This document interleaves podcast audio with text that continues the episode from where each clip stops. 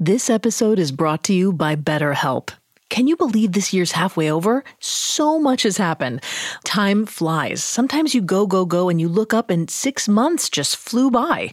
I'm still hoping to get some traveling in this summer and see my family. So important. Even with everything going on, it's important to remember to slow down. Take a minute to reflect and make adjustments for the rest of the year ahead. And if you need a little help with that, therapy is an excellent option. Personally, it helps to have an allotted hour a week where I can stop and think about myself, things I'm working on, issues that come up, and refocus on goals I'm working towards. You can work through anything, not just major traumas. Self-care is not selfish. If you want to give therapy a try, check out BetterHelp. It's entirely online, and all you have to do is fill out a brief questionnaire to get started. Plus, you can switch therapists at any time for no additional charge. So take a moment for yourself. Visit BetterHelp.com/serialkillers today to get 10% off your first month. That's BetterHelp, HELP.com/serialkillers. This episode is brought to you by Accounting Plus. We've heard about career killers, but how about a killer career? Accounting has got it all. You'll have flexibility, great pay, and the kind of lifestyle you've always dreamed of. If that's not enough, you'll have the opportunity to make a difference by using your detective skills to investigate financial mysteries. Want in? Accounting Plus provides free resources that'll help guide you to a successful career in accounting and personal freedom. Do more, live more. Visit joinaccountingplus.com. Now on Netflix, inspired by the unbelievable true story of a fake hitman, comes the new movie, Hitman, from Academy Award nominee Richard Linklater. At 96% certified fresh on Rotten Tomatoes, critics are calling Hitman a smart, sexy crime thriller with surprises at every turn. Starring Glenn Powell and Adria Arjona, Hitman, now playing on Netflix and in select theaters. Rated R. Due to the graphic nature of this killer's crimes, listener discretion is advised. This episode includes discussions of murder and assault that some people may find offensive. We advise extreme caution for children under 13. Early morning light spilled into the woods as a woman and her father trudged through the grass. The sea sparkled in the distance over the beautiful hills of Branksome Dean in Bournemouth, England. But the two weren't soaking in the scenery. The woman looked back at her father. His expression was wary. He almost looked as though he would stop right there, turn around, and go back home. She ignored him and pressed forward toward a ravine. Eventually, she slowed to a stop in front of a large bush. A thick cloud of flies buzzed around it. She pointed, hand shaking. The two cautiously trudged forward and pushed aside the shrubbery. Their eyes landed on a sight they'd never be able to forget. A naked woman was sprawled across the ground, her body barely concealed by a camel-colored jacket and a black dress that had been draped over her. Her eyes were vacant, and her limbs were twisted at odd angles. This woman had been murdered, and her killer was still on the loose.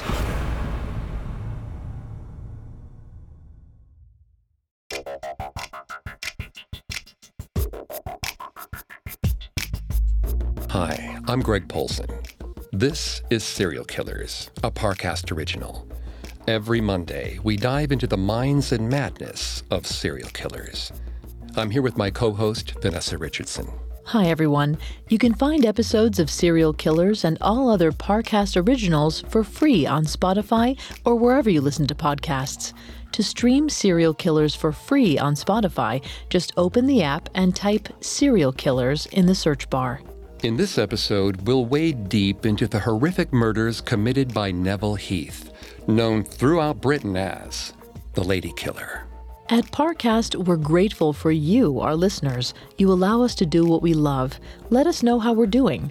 Reach out on Facebook and Instagram at Parcast and Twitter at Parcast Network. And if you enjoy today's episode, the best way to help us is to leave a 5-star review wherever you're listening.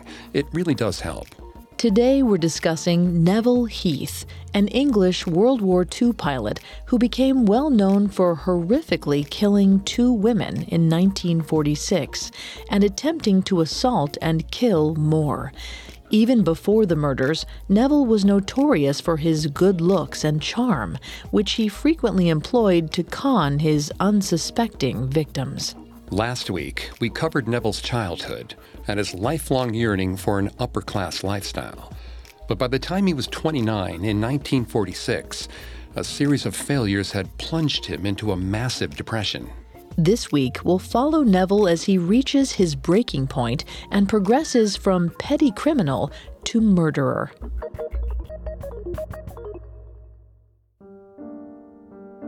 In 1946, Neville Heath's life was in ruins.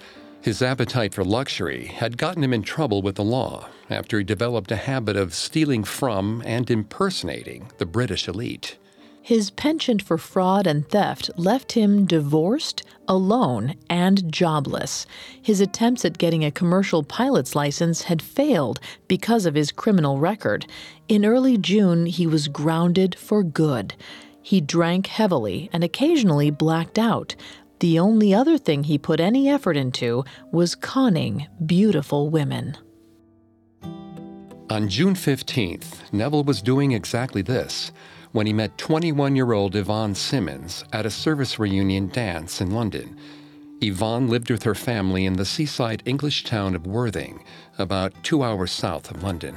Neville introduced himself as Jimmy, a lieutenant colonel, but Yvonne sensed no deception. She was immediately taken with this handsome man who claimed to be a war hero and eagerly agreed to a date. Neville took Yvonne to the Panama Club, an exclusive members-only restaurant. This choice of venue thoroughly impressed Yvonne, and Neville could then tell she was trusting enough to be an ideal mark.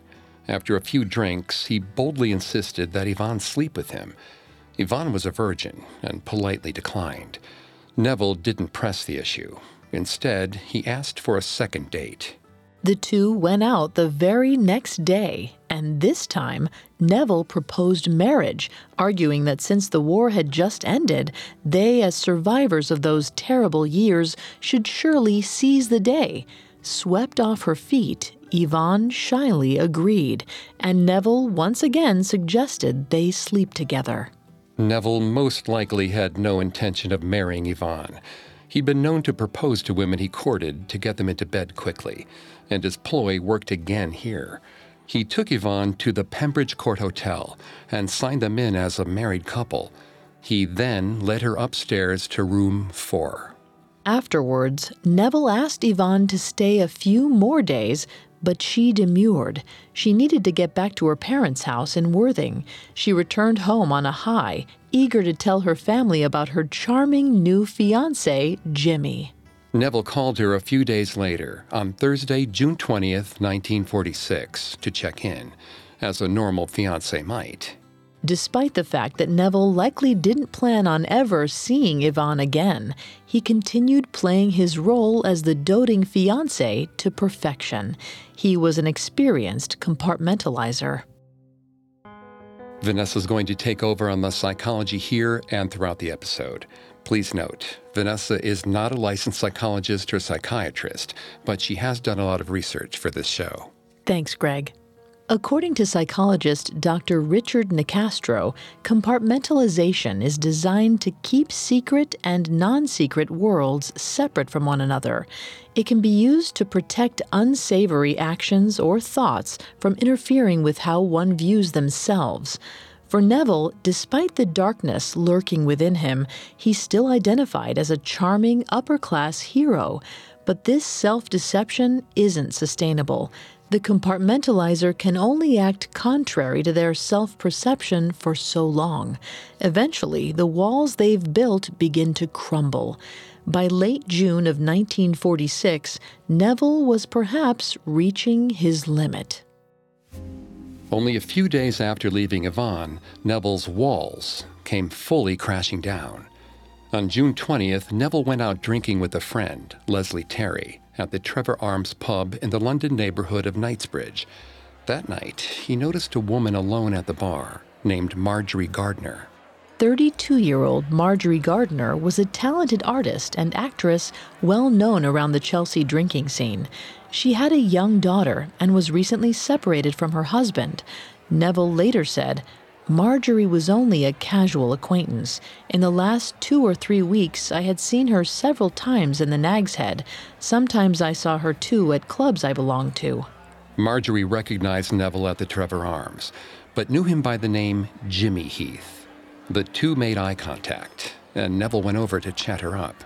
He introduced her to Terry, who left the two alone soon after. Terry would later estimate that by the time he left, Neville had already had about 24 pints of beer over the course of several hours. The number may have been an exaggeration, but regardless, Neville was extremely inebriated. Like with Yvonne, Neville used his entry to the ritzy Panama Club to impress Marjorie. While there, they ran into Marjorie's ex-boyfriend, who had a 20-something nurse on his arm. Rattled and jealous, Marjorie was determined to have a more enjoyable night than her ex. Neville and Marjorie left the club after midnight. After some debate, Neville convinced an extremely inebriated Marjorie to go back to a hotel with him and called a cab. Harold Harder, a taxi driver, picked Neville and Marjorie up from the Panama Club and 10 minutes later delivered them to the Pembridge Court Hotel. Harold noted that the couple was extremely drunk, so much so that Marjorie didn't seem aware of what was going on. He watched them both stumble into the hotel and drove off.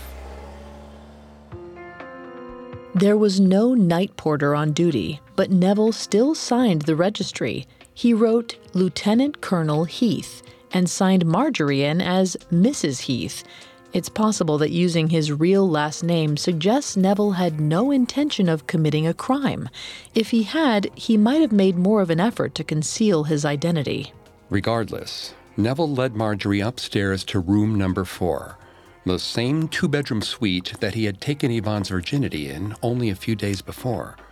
According to the book, Handsome Brute, Neville alleged he shut off the light for the night and then blacked out. He came to in the early hours of the morning. He was on the floor, confused to see the light had been turned back on. His confusion turned to shock when he saw Marjorie lying dead on the bed closest to the window.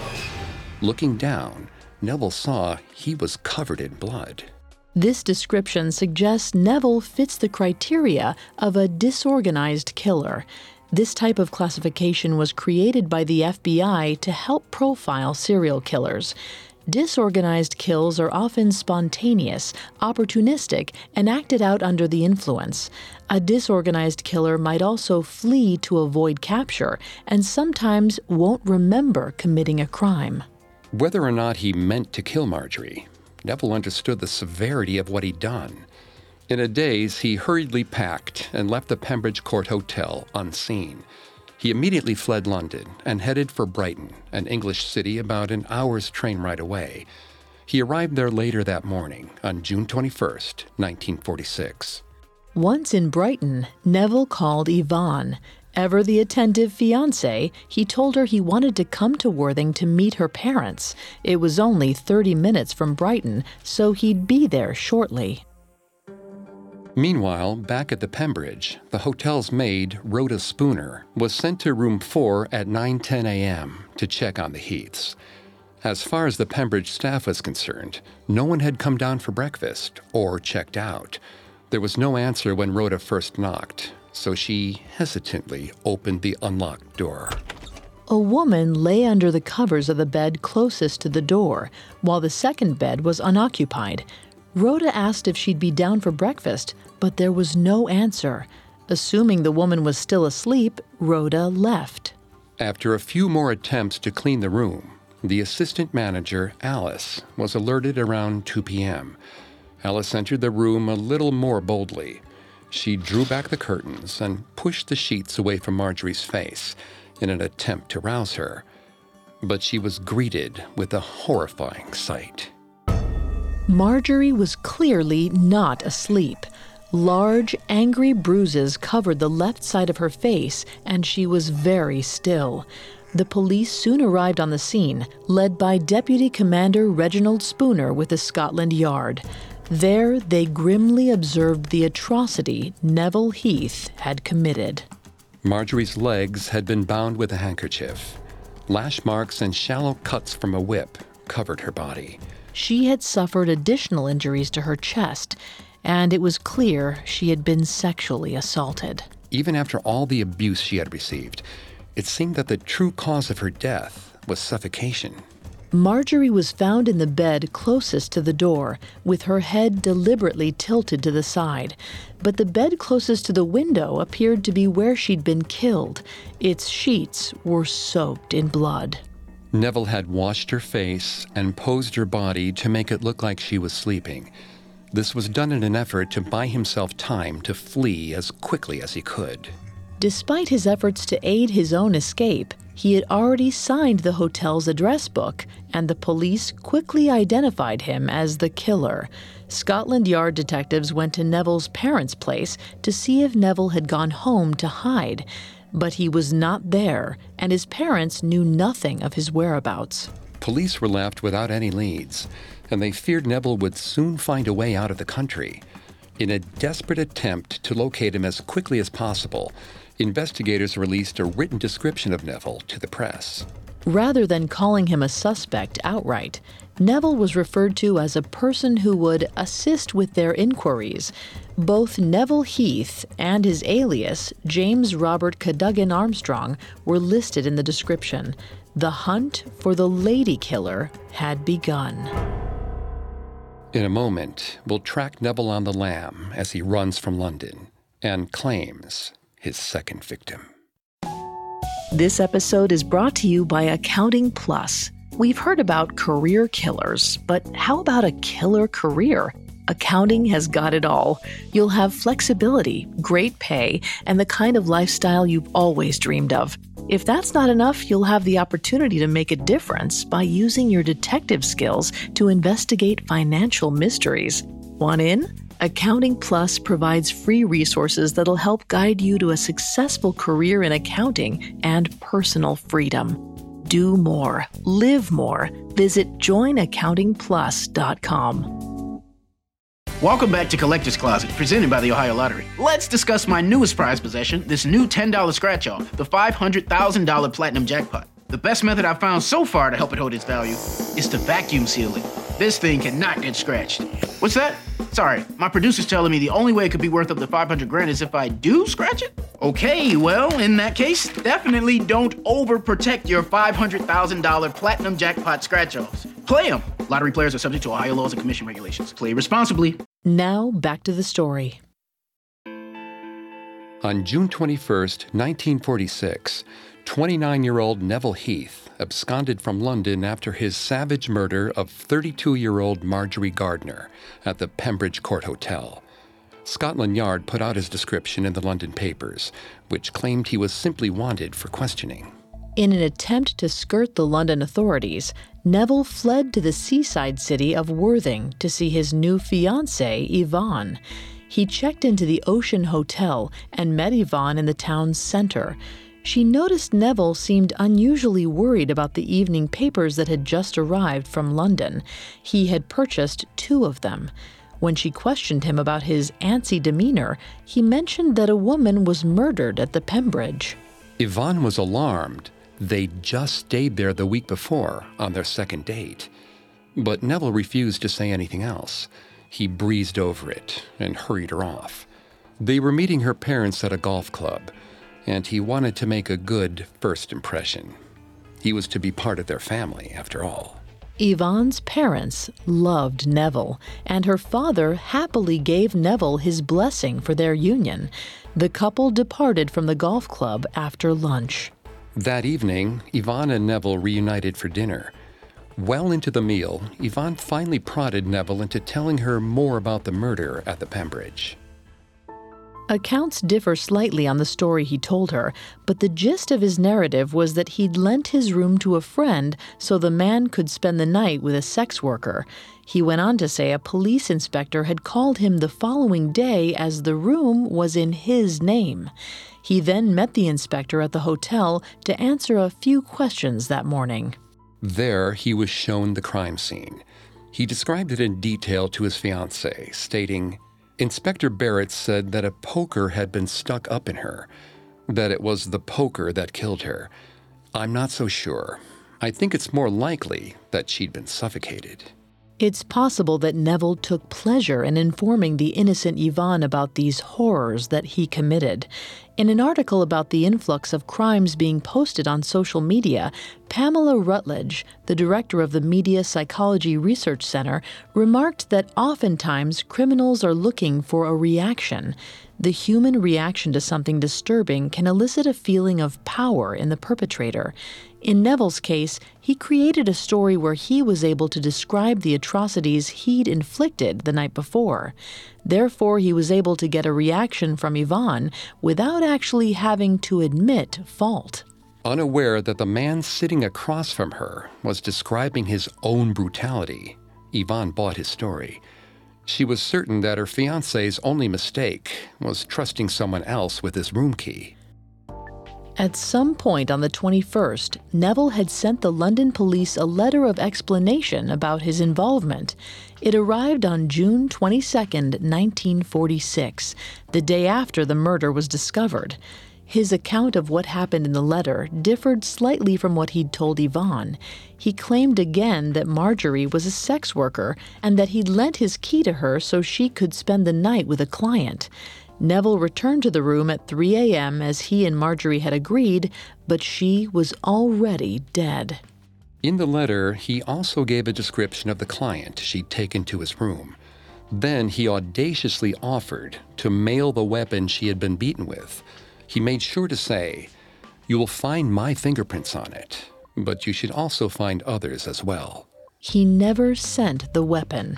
The police weren't as easily convinced by Neville's lies as Yvonne had been. But she'd soon have the wool pulled from her eyes. The newspaper naming Neville as a person of interest and featuring his description reached Worthing on June 23rd. Yvonne and her parents woke to find her new fiancé's real name and description plastered across the front page. Yvonne immediately called Neville in a panic. Neville calmly assured her he was going to Scotland Yard right away to clear everything up. Surely it was a misunderstanding, as he'd already spoken to an inspector, but he'd be sure to call her when he got back to London. Instead, Neville once again ran. Shortly after his flight, the manager recognized his description in the papers and called the police. Police arrived to find Neville long gone. But they searched his suite and found that in his haste, he had left many valuables behind. In the room, they discovered an entry slip to the Panama Club, proving Neville had been there with Marjorie. They also found his address book. Inside were over 400 names and addresses, most of them women. The manhunt then intensified. Neville was last seen at Worthing's train station, but there was little indication of where he'd go next. The names in the address book were dead ends. Neville Heath had escaped. On June 23rd, 29-year-old Neville arrived in Bournemouth, a city about 100 miles southwest of London. Bournemouth is a sleepy coastal town steeped in history. It's where Robert Louis Stevenson wrote Strange Case of Dr. Jekyll and Mr. Hyde, making it an ironic place for Neville to land. His charming Dr. Jekyll act was perfect for a holiday town where folks were intent on having some fun.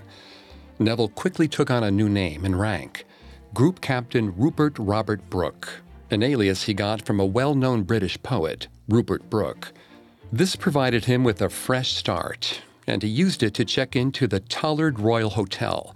He became known around the hotel as Bobby. Outwardly, he was the perfect gentleman. If the atrocities he'd inflicted on Marjorie were still on his mind, he didn't show it.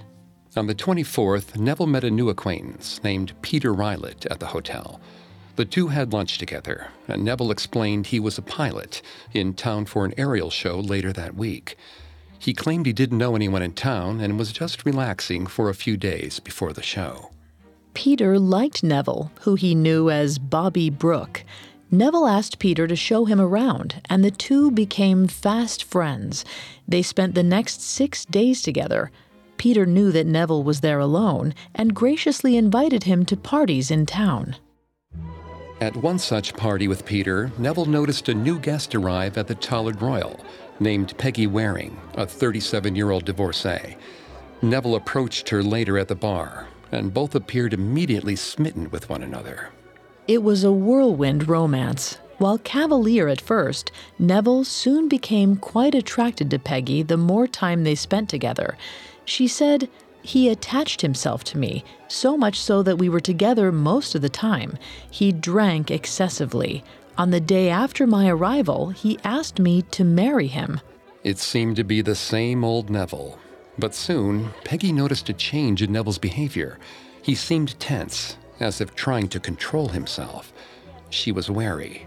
This smooth, confident pilot was quickly becoming obsessive. She decided to head home to London. Neville begged her to stay a few more days. He said he'd be flying in an air display at the nearby Shoreham Airport and would love for her to watch. She reluctantly agreed. He'd been talking about flying for her since they'd met. But when he picked her up for lunch on the day of the event, he suddenly informed her that it was too windy to fly. Peggy was troubled by his behavior. He seemed antsy and tense. She excused herself to her room and didn't return. But Neville wasn't about to just let her go. He chased her and demanded to know what was going on. Why had she left like that? He was sweating profusely. Peggy assumed he was distraught because of his intense feelings for her. She felt guilty and tried to let him down gently. She just wanted to be friends. Neville convinced her to have one last dinner with him. There, he continued to plead for Peggy to stay and give him a chance. But Peggy resisted. His last words to her were, "You have won yourself a magnificent victory. I only hope you congratulate yourself on Monday."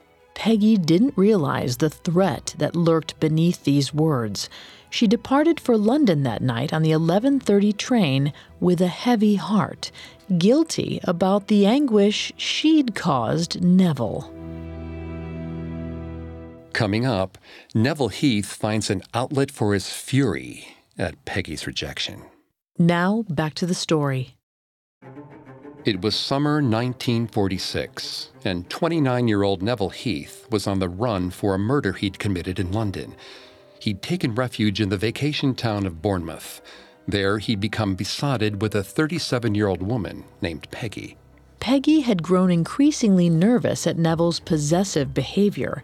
After rejecting his advances for several days, she left Bournemouth for London. Neville was alone and felt the bitter sting of dismissal. For him, this wasn't just the end of a summertime romance. It was a brutal rejection that damaged his already unbalanced ego. And his post-breakup mental state would soon prove dangerous for the next woman who crossed his path. According to licensed psychologist and author Dr. Guy Winch, rejection can destabilize our inherent need to belong. Intense rejection can be seen as a huge attack on our self-worth. This can create a surge of anger, leading certain people to search for an outlet to unleash their anger upon. As we've seen, Neville felt the need much more acutely than the average person. He constantly went to extreme lengths to impersonate lords or high-ranking military. And when he faced rejection, he would do exactly what Dr. Winch describes and search for an outlet. Neville found his outlet in 21-year-old Doreen Marshall. The two met on July 3rd while walking along the beach. Unlike many other guests in Bournemouth, Doreen wasn't there for vacation. She was recuperating from the measles. Her father, Charles Marshall, felt she needed a change in scenery to better heal. Charles offered to pay for her to stay at the elegant Norfolk Hotel in Bournemouth until she recovered. Though this had been a generous gesture on her father's part, Doreen felt lonely during her stay. She didn't know anyone at the hotel and was gentle and quiet by nature. So when she met an attractive South African pilot named Bobby Brooke, or as we know him, Neville Heath, she readily accepted his offer for tea. They hit it off, and he invited her to dinner. Doreen agreed and met Neville at the Tollard Royal at 7:15. As dinner wore on, Doreen found her date was not as charming as she'd thought. Neville was drinking heavily. He'd ordered a magnum of champagne. As Doreen wasn't much of a drinker, he drank most of it himself. After dinner, the couple was served 2 glasses of port on the house. Neville drank both. Doreen appeared pale and sober throughout the later part of the evening. Other guests in the dining hall wondered if she was perhaps ill. A little before midnight, while Neville was occupied briefly, Doreen asked another guest to order her a taxi. He did so and assured her it'd be there shortly. But as soon as the guest left the dining hall with his wife, Neville canceled the taxi. He insisted on walking Doreen home. He was a gentleman, after all. They left around midnight. Neville told the night porter, Frederick Wilkinson, "I'll be back in half an hour." Doreen said, "He'll be back in a quarter of an hour." Doreen clearly had no intention of sleeping with Neville and didn't want anybody getting the wrong idea. She just wanted to go home. The night porter watched Neville escort Doreen into the gardens. Then they disappeared into the dark. Early the next morning, on July 4th, the night porter at the Tollard Royal went up to check on Neville. It was 4 a.m., and he hadn't returned after walking his date home. Wilkinson let himself into the room. There, he was surprised to see that Neville was sound asleep in bed. He thought this peculiar, but didn't rouse him. When questioned the next day about how he got in without being seen, Neville laughed. He eagerly told Wilkinson that he'd found a ladder and climbed up secretly as a prank. Neville didn't arise until well after 10 a.m., despite the chambermaid's repeated attempts to clean the room. When he finally allowed her to clean, she found a burn mark on the paint above the gas fireplace. She also found sand and dirt under the carpet and debris in the sink. This wasn't the only hint of foul play uncovered that day. Mrs. Phillips, whose husband had called the taxi for Doreen the night before, ran into Neville in the hotel lobby. She inquired about Doreen and if she got home safely. Much to her discomfort, Neville didn't answer. To cover for the awkwardness, she complimented his scarf. He took it off to let her admire it. His neck was revealed, and she saw scratch marks on his skin. Mrs. Phillips didn't address the marks, and the two parted ways. Meanwhile, at the Norfolk Hotel, a waiter noticed that Doreen hadn't come to breakfast. They checked her room. There was no sign of Doreen, but her belongings were still there. The rest of the day went by, and she failed to appear. On July 5th, the hotel manager finally called the police and reported her missing. Neville was notified by the Tollard Royal staff that Doreen was missing. The staff knew he'd walked her home on July 3rd, thanks to the night porter. It was suggested that he call the police with any information he might have. Neville might have guessed it was only a matter of time before he became a suspect. Rather than flee, he tried to use his charming wiles to get out ahead of suspicion. He called Detective Constable Souter, the head investigator. He told D.C. Souter he was Group Captain Rupert Robert Brooke. He had information on the missing young woman. After having his afternoon tea, Neville arrived at the Bournemouth police station at 5:30 p.m. He had spent his formative years lying. He was a pro, and he strode into the police station, sure that he'd be able to put the police at ease. Neville identified himself to police by his alias, Rupert Robert Brooke. He was shown a photo of Doreen and confirmed he'd had dinner with her at the Tollard Royal on July 3rd. He had only walked her part of the way home. He described what she was wearing and noted that she had said she was being pressured by an American friend to go to Exeter. She'd be busy for a few days. he confidently gave Souter his false name and address. Souter, like many before him, was initially duped by Neville's story, but he had second thoughts after Neville ran into some unexpected guests at the station. Doreen's father, Charles, and her sister, Joan, showed up. Neville appeared shaken as he gazed at Joan. She looked a great deal like her sister. Both the Marshalls had a bad feeling about him when they met. His unnerving, skittish stares at Joan were hard for him to hide, and harder for them to ignore. Neville told Doreen's family the same story he'd told Souter, that Doreen had said she'd be gone a few days, so she'd most likely pop up soon. As Souter listened to Neville speak, he realized with a jolt that he recognized him. Neville's photo hadn't made the papers, but it did get circulated around Scotland Yard in the Police Gazette. Souter was certain he was not staring at Rupert Robert Brooke, but at Neville Heath. He boldly showed Neville the photo and carefully watched for his reaction. Neville laughed it off, apparently tickled by the uncanny resemblance. Souter joined in. How odd indeed. But while Neville prepared to leave, Souter covertly alerted Constable Johnson. Johnson called Nottingham Hill Police Station to verify some details on the wanted man, while Souter kept Neville entertained with idle chit-chat. Johnson finally rejoined the men to ask Neville, "What do you say your full name is?" Neville, with a grin, answered, "Group Captain Rupert Robert Brooke." Johnson pressed him, revealing that they knew him to be Neville Heath, and he was wanted for murder. Neville assured them that, despite the resemblance, he was not Neville Heath. The constables called Scotland Yard and were put in touch with lead detective Spooner. He said he'd verify the background of this Rupert Robert Brooke, but in the meantime, they had to keep Neville at the station. Realizing he was being detained, Neville grew flustered. He demanded to leave, but Souter and Johnson had become certain he was their suspect. They'd noticed the scratches on his neck, the same Mrs. Phillips had seen. Meanwhile, an inspector searched Neville's hotel room.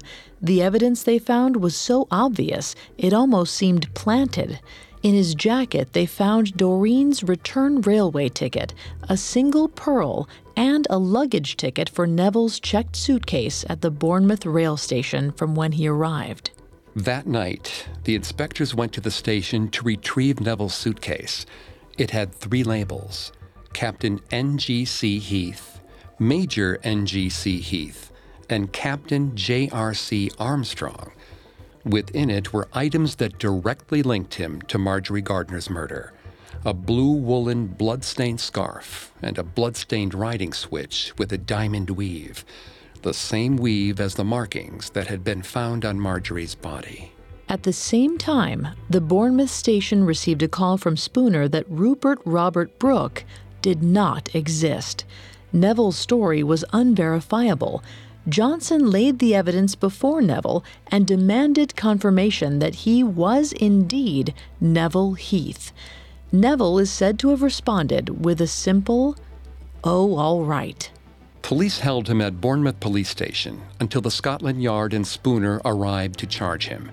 While waiting, Neville wrote out his statement carefully and passionately. By the time Scotland Yard arrived, Neville was still not done with his statement. While they waited, Spooner looked over the evidence and searched Neville's room a second time. There, they found 49 handkerchiefs. According to the book Handsome Brute, many of these handkerchiefs were monogrammed with women's names and had lipstick marks on them. Like his address book with a plethora of women's numbers, this array of handkerchiefs is indicative of an extreme number of sexual encounters. This collection of conquest trophies and his recent acts of violence suggests that Neville could potentially be classified as a sexual sadist. Sexual sadism is defined as one who gains arousal through pain, humiliation, fear, or other harm. In the article, "The Sexually Sadistic Criminal and His Offenses," researchers focus on a report that studied 30 sexually sadistic criminals. In the report, at least 40% of these offenders have kept items belonging to their conquests to facilitate arousal. Neville had long been a ladies' man, but this massive handkerchief collection hints at just how long he'd been fostering darker impulses. Neville was taken back to London on July 6th. Harold Harder, the cabbie that drove Neville and Marjorie to the Pembridge, identified Neville in the lineup. Neville Heath was then formally charged with the murder of Marjorie Gardner. Doreen was still missing, but she would soon be found. On July 7th, a woman named Kathleen Evans walked her dog near a ravine in Branksome Dean, a park by the beach just outside Bournemouth. The dog acted strange near a cluster of bushes, sniffing exuberantly. Kathleen noticed a horde of flies surrounding the spot, but she continued on, not thinking much of it. The next day, Kathleen read the paper. Doreen Marshall and her disappearance filled its pages, prompting Kathleen to reflect on what she'd seen yesterday on her hike. She mentioned it to her father, and together they returned to the area to venture into the brush. There, they found the lifeless body of Doreen Marshall. She'd been sexually assaulted and mutilated. Police arrived at the horrific scene. Doreen's corpse had been there for a week. The decay of the body, along with the animals and insects, contributed to what Handsome Brute describes as a sight so shocking that some of the officers vomited. Large bloodstains were found on a path that led to the road. This indicated Neville had killed her on the path, but moved her to the bushes for concealment. Her hands had been cut from a clear struggle. A broken string of 27 pearls was found nearby. The 28th pearl had been found earlier in Neville's pocket. The body was taken to the mortuary and identified by Doreen's father. Shortly after, an autopsy was performed. Doreen's body had gone through a savage ordeal.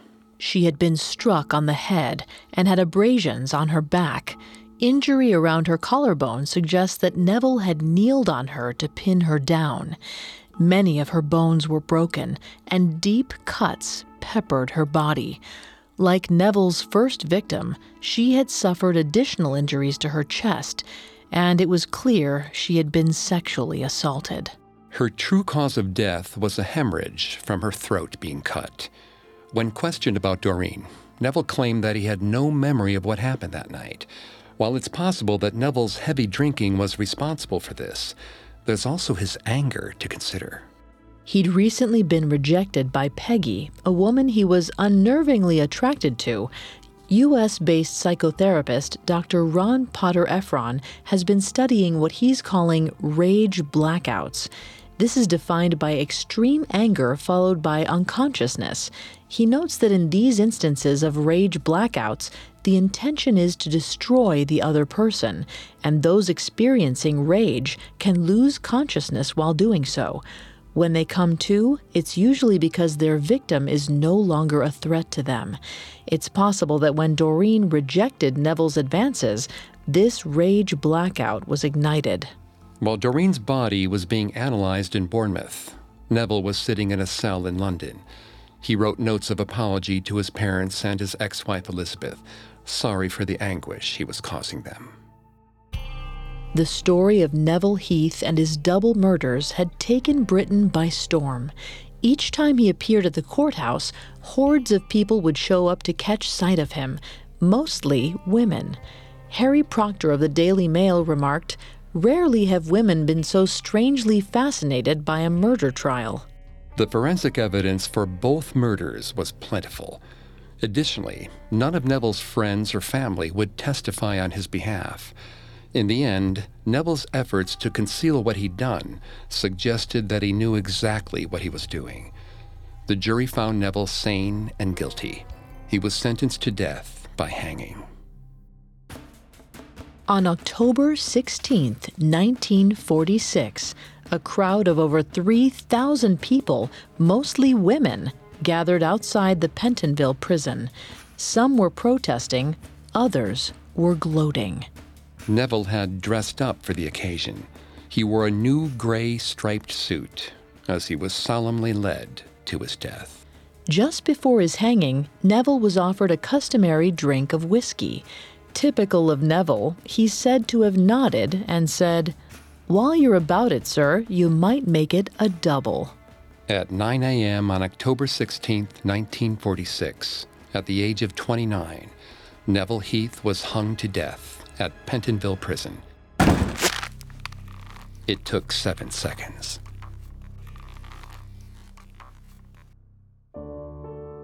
Neville Heath had been a man of contradiction.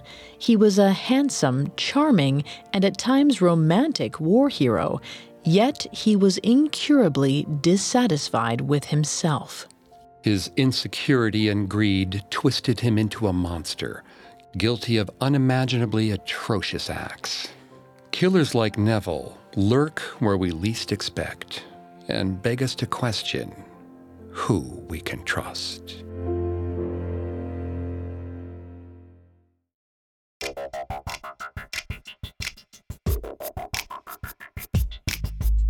Thanks again for tuning in to Serial Killers. We'll be back Monday with a new episode. You can find more episodes of Serial Killers and all other Parcast originals for free on Spotify. Not only does Spotify already have all your favorite music, but now Spotify is making it easy for you to enjoy all your favorite Parcast originals, like Serial Killers, for free, from your phone, desktop, or smart speaker. To stream Serial Killers on Spotify, just open the app and type Serial Killers in the search bar. Several of you have asked how to help the show. And if you enjoy the show, the best way to help is to leave a 5-star review.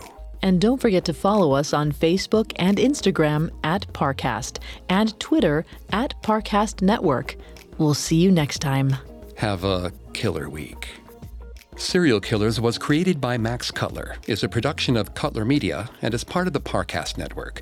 It is produced by Max and Ron Cutler, sound design by Dick Schroeder, with production assistance by Ron Shapiro, Carly Madden, and Maggie Admire. Serial Killers is written by Kate Murdoch and stars Greg Polson and Vanessa Richardson.